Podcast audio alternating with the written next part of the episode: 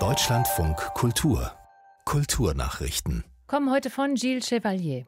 Der chinesische Pianist Lang Lang wird für seine Einspielung der Goldberg-Variationen mit einem Opus Klassik geehrt. Er gewann den Titel in der Kategorie Bestseller des Jahres, wie die Veranstalter mithalten. Insgesamt wurden 48 Preisträger gekürt. Bester Sänger ist nach Ansicht der Jury der polnische Tenor Piotr Betschauer.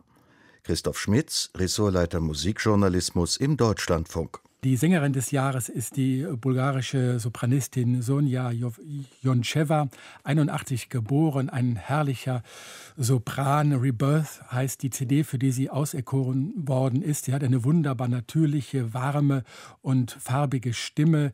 Ihr Album beinhaltet viele Songs, könnte man sagen, Lieder, Arien, aber auch Folksongs von Monteverdi bis ABBA. Und das Ganze ist schon eine gute Wahl, wie ich finde.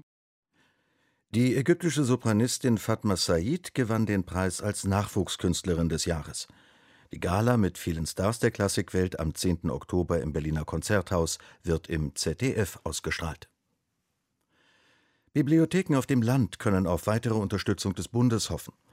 Der Umfang eines Soforthilfeprogramms wird für dieses Jahr von 1,5 auf 2,85 Millionen Euro fast verdoppelt.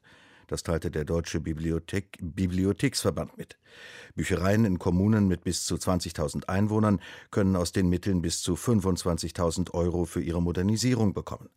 Bis Ende Juli sind in diesem Jahr bereits 174 Bibliotheken über das Programm Vor Ort für alle unterstützt worden. Der Lokalsender Radio Wuppertal erhält für seine Berichterstattung zur Hochwasserkatastrophe im Juli einen Sonderpreis des Deutschen Radiopreises. Das teilte der federführende Norddeutsche Rundfunk in Hamburg mit. Der Beirat zeichnet den privaten Sender für seinen herausragenden Einsatz in der Nacht der Flutkatastrophe aus. Radio Wuppertal habe entschieden, solange es geht, auf Sendung zu bleiben, bis im Studio buchstäblich die Lichter ausgegangen seien, sagte die Beiratsvorsitzende Katja Marx.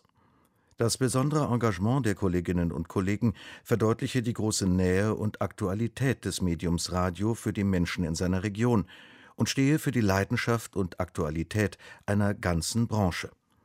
Der Deutsche Radiopreis 2021 wird am 2. September bei einer Gala in Hamburg verliehen